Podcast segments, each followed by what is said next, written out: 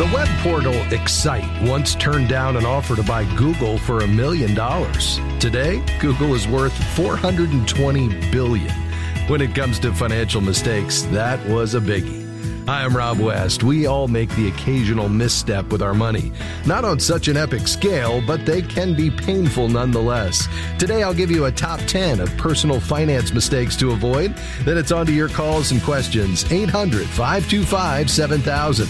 That's 800 525 7000. This is MoneyWise Live, biblical wisdom for your financial decisions. Well, before we start, I think we should first consult God's word about making mistakes. Uh, Proverbs 24:16 makes it clear that we'll stumble from time to time, and that certainly includes how we handle money. It reads, "For the righteous falls 7 times and rises again, but the wicked stumble in times of calamity." You see, God owns everything and we're stewards of his resources. When you stumble with finances, God is quick to forgive. Uh, Psalm 85 5 says, For you, O Lord, are good and forgiving, abounding in steadfast love to all who call upon you. God is there to help you avoid repeating your mistakes or making new ones. James 1 5 says it like this If any of you lacks wisdom, let him ask God, who gives generously to all without reproach, and it will be given to him.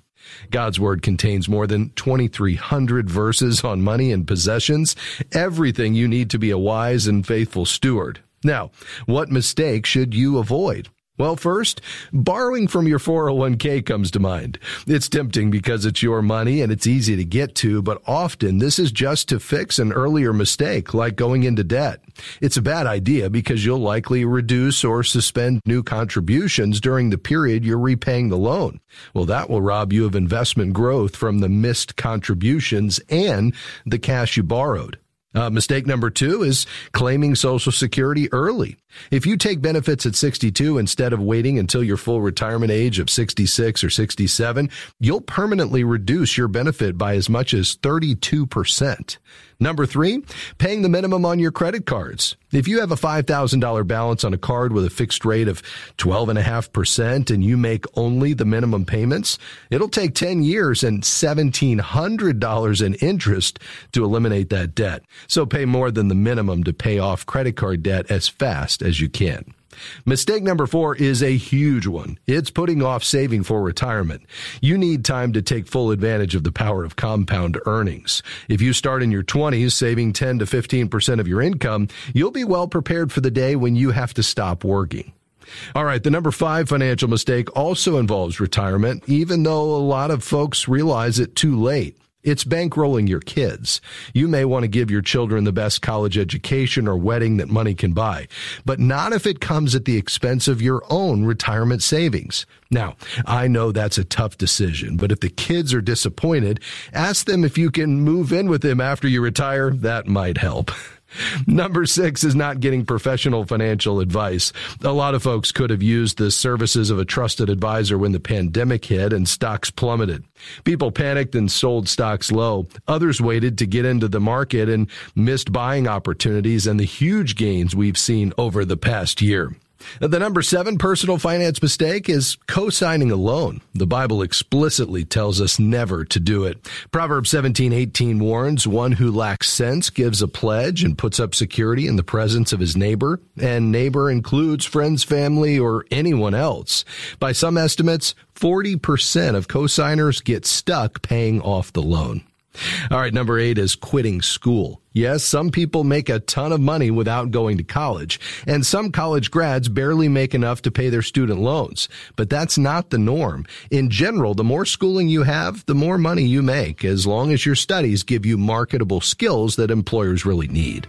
Number nine is buying a timeshare. In the vast majority of cases, people really regret this one. So much so that an entire industry of companies has risen that claim to know how to get you out of a timeshare. That alone should be a warning. And the number 10 money mistake falling for a scam.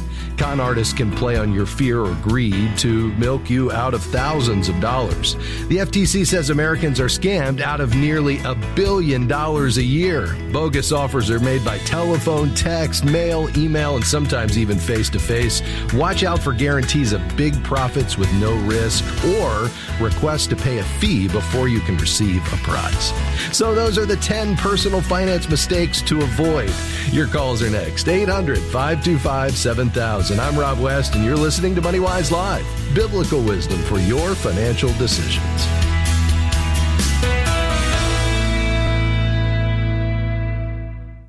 The financial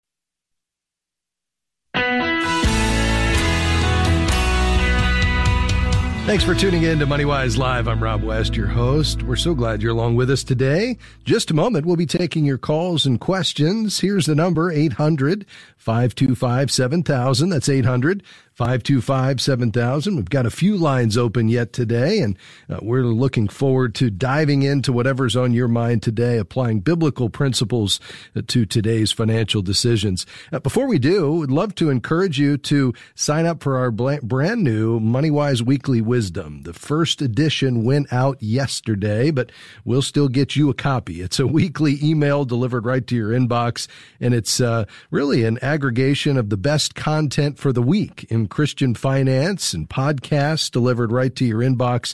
I know it'll be an encouragement to you. And here's my experience. As you renew your mind around biblical wisdom related to money management, it will counteract the world's messages, which often are the opposite of God's heart as it relates to our money. And I think as you begin to dive into this content with quick reads and great podcasts and short videos, uh, you will begin to understand these principles that can then change the way you think and ultimately the way you behave. So sign up today. It's free. Just head to moneywiselive.org, scroll to the bottom of the page. When you create a free user account, we'll make sure you get signed up for the MoneyWise Weekly Wisdom and uh, you'll get your first edition very, very soon. All right. We're going to head to the phones today. Two lines remain open 800 525 7000. We're going to begin in, well, this is a fun one. Walla Walla. Hi, Mary. How are you? I'm well. Thank you for taking my call. Yes, ma'am. I was wondering if you could advise us how to make out a will graciously, uh, thinking of all of the family without causing any hard feelings. yes. Uh, tell me what you're most concerned about. What is it that's tripping you and your husband up as you think about this? Well, we, we have a will, and we just we just made it out so that whichever one of the kids was able to do the executor uh, you know, divvying up everything and taking care of our expenses, whatever. But um it's you know now the oldest one who was distant before is closer by, and you know it, it's just they haven't always gotten along real great. yes. So I just don't want a big trouble after we're gone. Yes. Okay. Well, a couple of things. I mean, so there's the executor selection, and then there's obviously the distribution of your assets. Uh, in terms of who should be the executor, uh, you know, this is somebody whose personality, I think, uh, and responsibility level uh, warrants this type of role. Uh, you want obviously responsible parties. I would look for somebody in good financial standing. Um, you know, location doesn't usually matter and you're going to want somebody who really is more uh, detail oriented and someone who can be patient and I think even emotionally grounded uh, because, you know, oftentimes it's very simple, cut and dry, but not always. And so somebody who really just is wired that way. And again, it doesn't have to be the oldest and it doesn't have to be the person closest. So just make sure you pick the person that uh, you believe is most suited for that role of executor. And I don't think you need to worry about offending anybody. That's just a, a job that needs to be done.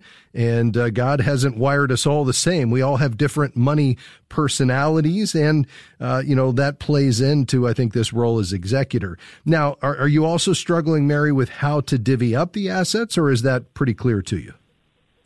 Well, we don't have a lot of assets, but um, I would like to include everybody. But then, uh, you know, as time goes on, things change. Yes. So, yes. Well, It's I think one of the you know. things to think about is obviously you are the steward, you and your husband of these assets, however much or however little you have. And this is the last stewardship decision you'll make. And so you want to think about the financial standing of each person. You also want to think about the lifestyle that they're living and even their uh, spiritual condition because we wouldn't want this to get in the way of somebody coming to Christ, which is the ultimate objective.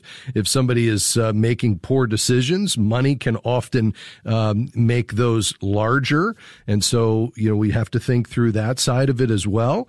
Uh, and there's this principle that uh, the author Ron Blue, my good friend and mentor, talks about in his book Splitting Heirs, which, by the way, I'll get you a copy of that as our gift because I think it really could help you and your husband think through this with confidence according to biblical truth. But he shares this principle that if you love your kids equally, you will treat them uniquely. Now that's interesting because as Americans, I'll say, often we think that's unfair to think that we would do something that's unequitable, meaning we should give exactly the same amount to each child. And his point is that uh, perhaps they're in different situations. You know, one child might be a single mom with three kids and another a successful business owner. It doesn't mean you need to leave them the same amount. And that will change over time and that's okay. And so you and your husband may pray through this and decide, no, we want to be exactly equitable, and that's fine too. But at least I think you should have the permission to say, we're going to evaluate each child or each heir, think about where they're at, and then make decisions accordingly based on where they find themselves today. And as the steward, I think that's your responsibility. And then you can absolutely communicate that clearly. So that's all been laid out in advance. But let me do this. Let me send you a copy of this book. It's called Splitting heirs. Uh, it's, I believe, the very best book on processing wealth transfer from a biblical perspective using a principle based approach. And I think as you and your husband read it together, perhaps it will clear up some questions you've got in your mind about how you should go about this. And Mary, I hope that helps you. Uh, you stay on the line. We'll get your information and get that book right out to you. Uh, to Verndale, Minnesota, Jay, thank you for holding, sir. How can I help? Well, I appreciate you taking my call. Enjoy your show when I'm on the road mostly. And uh, my Thank wife you. and I are looking at retiring within the next five years. I'm 57, she's 55, and we just we've got a pretty heavy uh, stand in the market, and just wondering if it's time to get out. Yeah.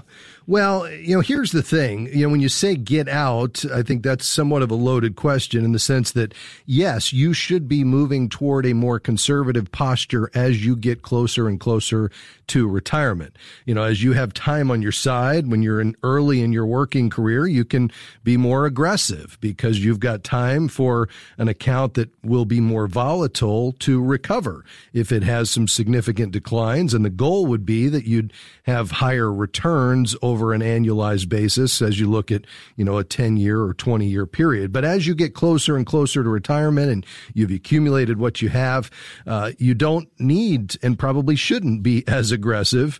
Uh, you need to get more conservative because you're going to get to a point where you don't have that time horizon to necessarily let all of your portfolio recover. You know, if you're 100% invested in stocks, I would want you to say to me, Rob, I could get a statement and over a quarter's time be down 35% on my portfolio and be okay with that. Not that you'd like it, but you'd be okay with it and not be rushing to make changes and move to cash, but you'd be comfortable waiting for it to recover, which may take a year or two. Now, last, uh, uh, you know, April, May, when the pandemic was raging the first time, we saw those kinds of declines, but they came, it came back very quickly. It was the fastest move to a bear market and the fastest recovery we've ever seen. Doesn't typically work like that. Normally we'd hit a recession that would be systemic and it would take quite a while, maybe a year or two to recover. And I'd want you to be able to wait for that. But that probably is not prudent as you get closer to retirement, which is why you would want to move more and more toward uh, fixed income, stable type investments. Now, in retirement, it doesn't mean you're completely out of the stock market though for most people. Because here's why. You know, when you reach age 65, life expectancy increases to 83 and 84 years old for men and women. And if the Lord tarries and you're in good health, that portfolio perhaps needs to last for several decades or more uh, because people are living longer. And so the equity or the stock portion of that portfolio, even if it's only 20 or 30%, is uh, somewhat of the engine that's going to get those returns on an aggregate basis up one or two or three percentage points so that you have the ability to get higher returns than you might have in a straight fixed income portfolio.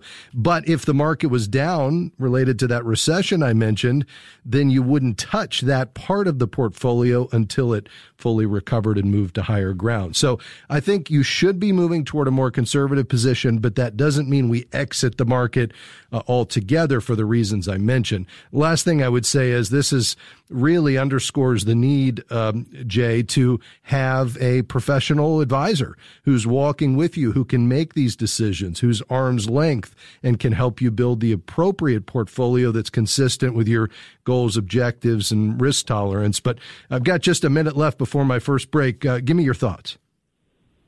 Do you, do you have a percentage in mind? I mean, the, you know, what what percentage maybe should be in the market at, at this well, stage in our life? Yeah, I mean, I can give you a rule of thumb, but it, that's all it is because you know it really depends upon what do you have in the way of investable assets and how does that relate to what you ultimately need to be able to generate, let's say, the income shortfall you have beyond uh, Social Security at a 4% rate of return so that the portfolio lasts the rest of your life.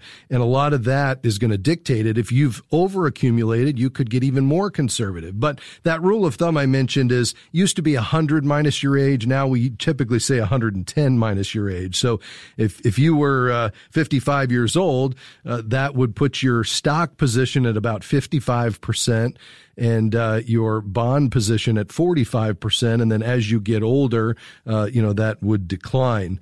Uh, you know, at 65, it'd be 45% and 75, 35% and so on. So uh, that at least gives you a starting point. But again, that doesn't replace real retirement planning uh, from a professional that can really help you analyze and think through all of this for you based on your goals and objectives.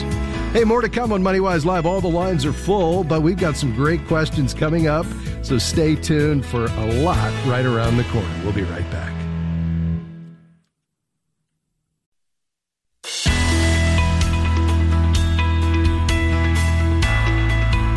We're grateful you've joined us today for MoneyWise Live, biblical wisdom for your financial decisions. We've got a couple of lines open 800 525 7000. That's 800 525 7000. Hey, have you participated in our MoneyWise community? We'd love for you to do that. At moneywiselive.org, just click the community button and you can create a free account and then ask questions. You'll hear responses from others in the MoneyWise community as well as our MoneyWise coaches. So if you have a burning question you've not been able to get through, or perhaps you didn't want to ask it on the air, perhaps the MoneyWise community is the place for you. You can find it again at moneywiselive.org. In just a moment, we'll be going to Tuscaloosa, Alabama, the home of the Alabama Crimson Tide. We'll be in Hampshire, Illinois, and Island Lake. But uh, first, actually, uh, Sonia is in Tuscaloosa as well. Good afternoon. Hello. How are you? Uh, great. How can I help you? Um, I have a question. I have about 135,000 in a 401k with a company that I'm no longer full time with. There, I'm just part time now because I switched companies. Um, what is the best thing to do with that money? Put it in IRA? I really have no clue. Okay, uh, and did you say you went to part time? So does that mean then you are with the same company, or you've moved to a different company? I'm still with that company part time, so I'm contributing okay. to my 401k, but they're no longer. And okay. the the company I've moved to, I'm not eligible yet to to start a 401k there. I see. Okay, uh, how long before you will be eligible? Well, it's when I can go full time, and I'm not sure. Maybe a year or two, three. Okay. All right. Three, maybe. Then I probably would be looking to roll this to an IRA. But before you do that, I would want you to really decide how you're going to go about managing the money in there. How much do you have roughly in this 401k? About 135,000. Okay. Yeah. So there's a significant sum of money in there, which means you don't want to just put that on autopilot. And one of the benefits of an IRA is that you open up the entire investment universe to yourself. The downside to that is you have the entire investment universe. So you have to decide what to buy and sell and you're not limited to just a very few investment choices. That's a good thing, but I think you're going to need some help in doing that. So uh, what I would think about doing, Sonia, is interviewing a couple of certified kingdom advisors there in Tuscaloosa, uh, investment professionals to find one that you're comfortable with so that when you roll this out to an IRA, you've already determined who's going to take responsibility for managing this money according to your goals and objectives. You know, this person would really understand you and what God's doing in your life and your age and your risk tolerance and marital status and you know, together talk about what you want to try to accomplish with this portfolio. And then that uh, professional professional could then take responsibility for making and building that portfolio of investments that's consistent with all of those objectives. Um, I would want you to have that determined in advance. And then um, once you do that, if that's the direction you go, you'd open that IRA at the custodian that that particular investment professional works with. It could be one of several. Typically, they work with more than one. And then that uh, the assets would be transferred into the IRA. That's not a taxable event. And then then um, once it comes in in the form of cash, it would be able to be deployed in the stock market. Uh, that's probably the best option because you have a lot more control over the fees that are paid, the investments that are selected, and you're not limited just to those few investment choices uh, inside the 401k. If you had already started and were eligible with a company that allowed a new 401k, you could look at just rolling it into that new 401k. But given that you may have a year or more before that is uh, available to you, I think the IRA is the best approach. Uh, to find a CKA there in Tuscaloosa, just head to our website, moneywiselive.org. You'll see a button that says Find a CKA you can search by city, state, or zip code. Again, I'd interview two or three, find the one that's the best fit, and then go from there. Hey, all the best to you as you transition to a different work status and perhaps free up time for other things that you're excited about. Thanks for your call today. 800 525 7000. Stay with us.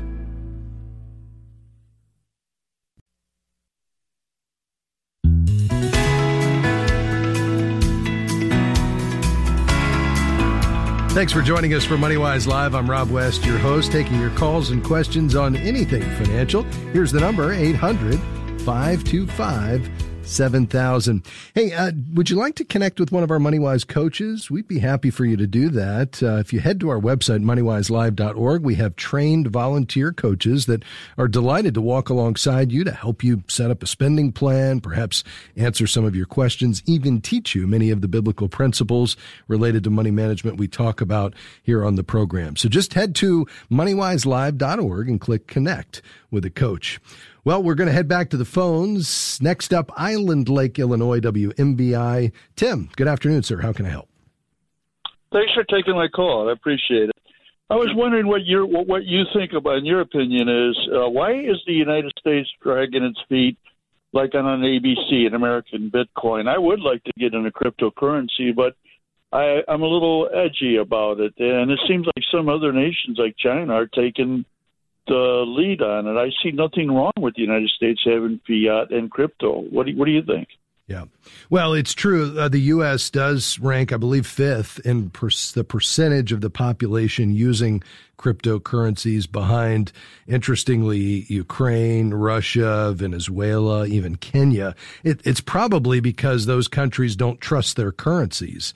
And I suspect a lot of the uh, cryptocurrency owners aren't necessarily investors. They're using them to purchase things. And uh, many folks see uh, these cryptocurrencies like Bitcoin as uh, a hedge against inflation. Now, I think it's probably too soon uh, to say that that's the case. In fact, you know, we've seen just the opposite happen in certain cases, but a lot of investors uh, believe that as the economy continues to grow and as uh, folks lose uh, trust in fiat currencies because of the incredible money printing we've seen by the central banks around the world, that it will drive up the these cryptocurrencies like Bitcoin. And again, it could serve as a hedge against inflation uh, into the future. Again, it's still too early to know exactly how they're going to respond.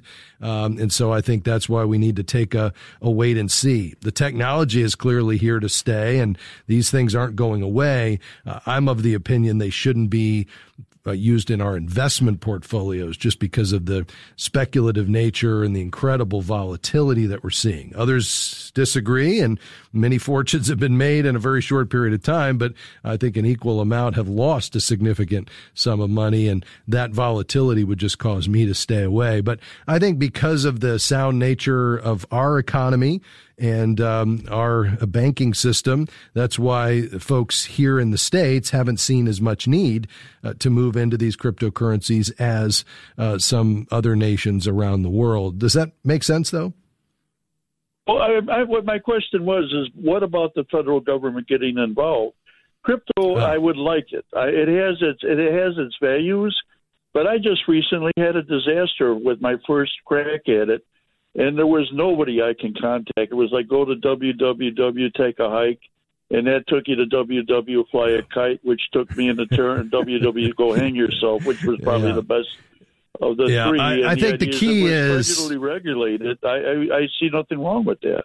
Yeah, yeah, we're we're not going to see that. These central banks, I don't believe, are going to uh, get involved at that level. You know, part of what makes these cryptocurrencies what they are is that they are unregulated, and there's a lot of folks that like that aspect of them because they don't want quote unquote manipulation involved. Uh, so I don't think we're going to see that. I think the U.S. Uh, banking system and uh, Federal Reserve is going to stay the course uh, the way we have been and uh, stay away and use other means to create digital transactions apart from this blockchain technology. So uh, if that's what you're waiting for, I think you're going to be waiting a long time. You never know what could happen down the road, but I don't see the U.S. making a move in that way. But clearly, we're going to see greater and greater adoption over time by people using the cryptocurrencies as a means of exchange uh, and as a currency. And uh, it'll be a fascinating case study to watch this unfold. But Tim, we appreciate you calling today and thanks for being a part of the program. Uh, to Hampshire, Illinois, Amanda, thanks for your call. How can I help?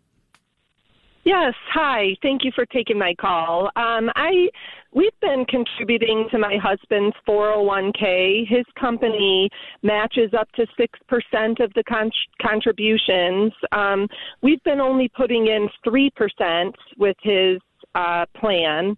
I just recently got a full time job uh, that's offering a 401k. Um, should we start that with me and my job, or should we take the additional um, income and max out on my husband's up to the 6% since they match. Um, my job does not match the yeah. contributions. Uh, yeah, I would absolutely start with your husband's until you, at the at a minimum, get the full value of the match at six percent before you start putting money into yours. Uh, recognizing, you know, these are both assets that you're, as a married couple, going to have access to uh, in your retirement season. And so the question is, how do you get the most return on God's money? And clearly, somebody willing to give you a hundred percent immediate guaranteed return, i.e., a match, is something you're not going to find anywhere else. So let's take advantage of that free money to build that portfolio quicker. Now, once you get to 6%, you know, I would say your goal should be to get to 10 to 15% of your pay going into retirement assets as you're able to. Now, you wouldn't want to max it out if you had credit card debt or you needed to save for a short term expense or you didn't have your emergency fund in place. Those would come first. But assuming those are taken care of, a goal of 10 to 15% going into retirement accounts would be ideal. And I would say you'd absolutely want to make sure you take advantage of both plans, but start with uh, fully maximizing that 6% before you do anything else from a retirement perspective. Does that make sense? Yeah, it sure does. Now, from the transition of my other job, we have um, money that we had rolled into an IRA. Um, there's about $8,000 in there. Should we just leave that in this whole transitional process? Uh, yeah, there's nothing else you can do with that. Once it's in an IRA, you can't move it back into a 401k. So, uh, yeah, I would just make sure that that's invested. You'd probably want to use uh, some exchange traded funds. You could look at a Schwab Intelligent Portfolios or Betterment, or uh, you could head over to soundmindinvesting.org and the Sound Mind Investing newsletter would give you some great mutual fund options you could use. So as long as it's invested, because even though it's, you know, probably not a huge part of your total retirement assets today, but $8,000 is $8,000 and we don't want to just park there. Um, so get it working for you if it's not already. But then, yeah, you don't need to add to that right now. I'd focus on getting up to that 6%. And then, uh, you know, over time, you could make that a part of what you use to contribute. Uh, but I'd focus on the 401ks in the meantime. Okay? Wonderful. Thank you so much for your help. Have a great weekend. And you as well, Amanda. Thank you for your call today. Well, uh, those are the kinds of questions we deal with, but we'd love to hear from you. You know what I love about this program is being invited into your stories as God is uh, really allowing your money story to be part of what he's doing in your life. You know, the question is, what does the way we're using money say about what's most important to us? And do we like the story that that tells? Or do we need to make some changes? Because here's the reality money is not an end, it's a tool to accomplish God's purposes, but that's often not the way the world sees it. So we need to reshape our thinking and align our hearts with God's heart as we manage His money. Let's do that together. Give us a call, 800 525 7000. I'm Rob West. This is MoneyWise Live. We're going to take a quick break, but back with more right after this.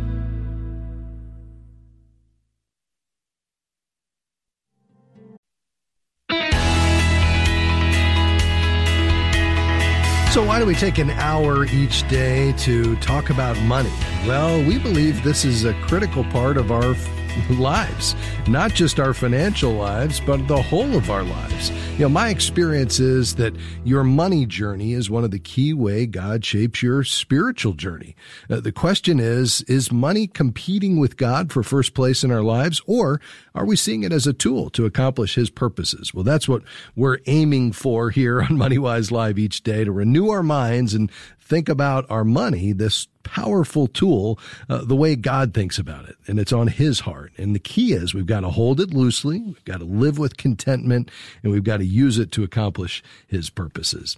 Let's do that together. We head back to Tuscaloosa, Alabama. Lori, uh, with the first home game this weekend, Tuscaloosa is going to be pretty busy, I guess, tomorrow, huh? Oh yes, sir. It will be very busy. um, and funny is that I'm I'm headed to Ole Miss, so I'm, oh, I'm going you to a are. different game. okay. Yeah. Well, I'll tell you, Ole Miss looked great But- this weekend. Not that we're going to talk football here, but uh, how can I help you? Yes, sir. I unfortunately I am going through a divorce, and um, at the end of the divorce, when everything is final, um, I will have enough money to pay the house off that I'm about to close on. But I have no retirement. Um, I just I've, I've been a stay-at-home mom until the past two years, and I'm Yeah. been blessed in real estate for the past couple of years. But I that that industry is up and down, so Yes. it makes me a little nervous. I don't know if peace of mind is what I'm going for, or I need to just concentrate on just praying the principal down Yes. slowly, or um, I just wanted your advice on that, please. Yeah, well, first of all, I'm sorry to hear that, Lori, and uh, the Lord's going to be near to you. We're going to ask our MoneyWise Live community to be praying for you as you navigate into this next season. Um, your main question right now is should you pay off the house versus hanging on to the assets that you have and perhaps investing? Is that really the primary question? Yes, and I mean I could Okay. pay extra on the principal as I go, but there's something Yeah. about the just having that house paid off that gives me a peace of mind too. Well, I can So- certainly understand that. Tell me the status of the home. Uh, what is it worth and what do you owe on it today? So it's worth two forty eight, and I would owe one ninety six, and I would have enough money and have about three to four months of living expenses left. Okay, so in the divorce settlement, you're saying you're going to get enough to pay off the hundred ninety thousand dollar mortgage, uh, but that would basically deplete all of your investable assets. Is that right? No, I would have about um, I would have about twenty two to twenty five thousand left over. Okay. So that could be, you know, could serve as your emergency fund. But yeah, to your point, uh, you wouldn't have the money at that point, um, you know, to invest or, you know, beyond that, which you would have just in a liquid emergency fund. Um, you know, my, my first position or posture would be that, you know, that's going to put you, it's going to deplete, uh, you know, all of your investable assets besides this emergency fund. And that's probably not a great thing. Now, I don't want to dismiss the peace of mind that you're talking about by having your home paid off free and clear. That's a big deal and that's real.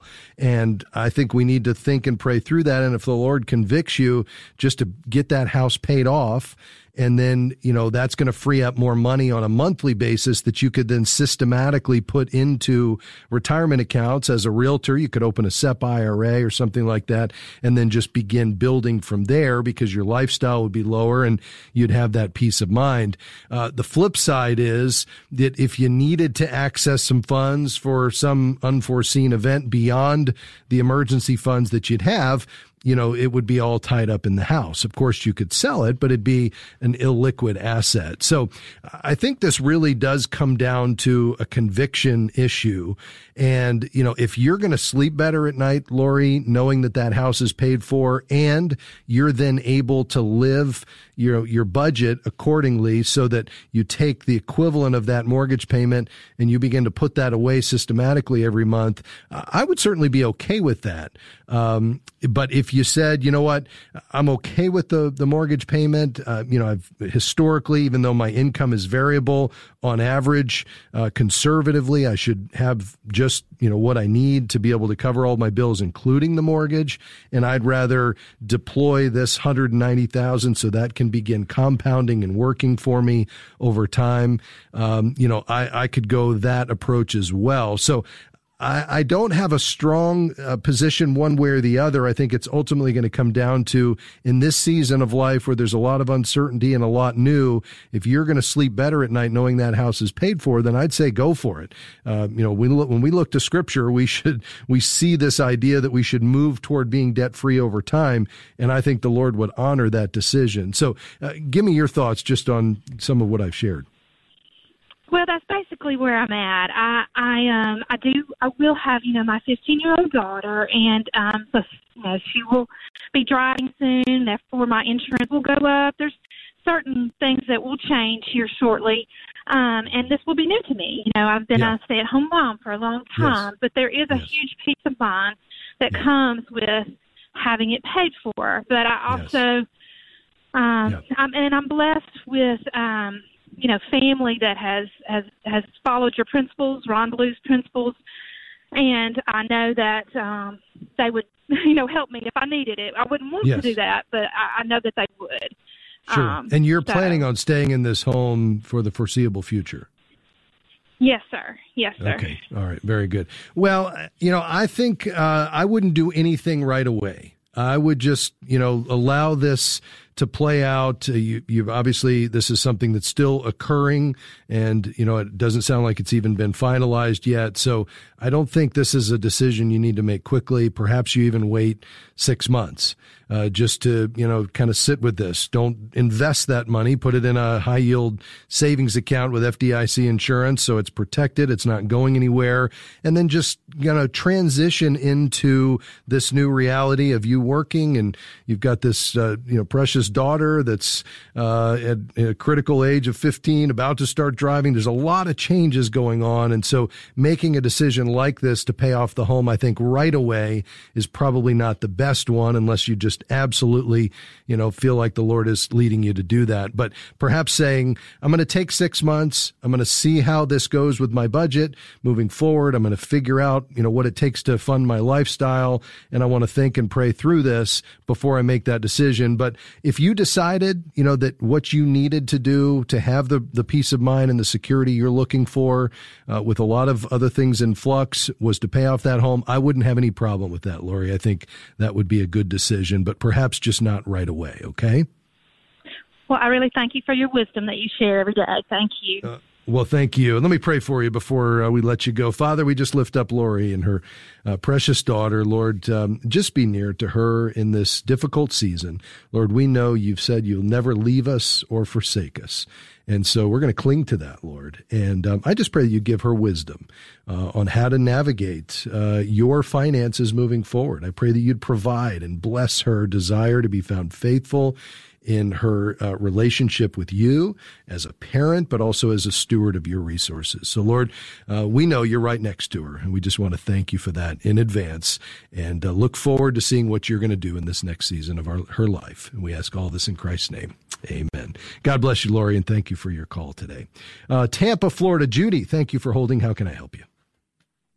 Uh, yes, yes. Thanks for taking my call. I was calling to see how you felt about uh, critical illness insurance. Um, I have a supplementary insurance and also a Medicare. I'm covered, and and it, you know that's pretty good. Uh, but this critical illness pays you like a lump sum if you get like cancer, right. or a heart attack, stroke, or kidney failure. Sure. Uh, they did pay out a lump sum in 2014, so I'm still paying on the policy. So I can't get you know covered for that anymore. Just yeah. the other three. Uh, sure. Uh, you think it's worth me doing that, or should I use that money, put in an emergency fund, or invest yeah. it? Well, it's a good question. Obviously, you've benefited from it, so it's been of value to you. The thinking for these policies that these is that these emergencies or illnesses that you mentioned, heart attack, stroke, cancer, uh, incur greater than average medical costs. So these policies pay out cash to cover the overruns where maybe traditional health insurance falls short.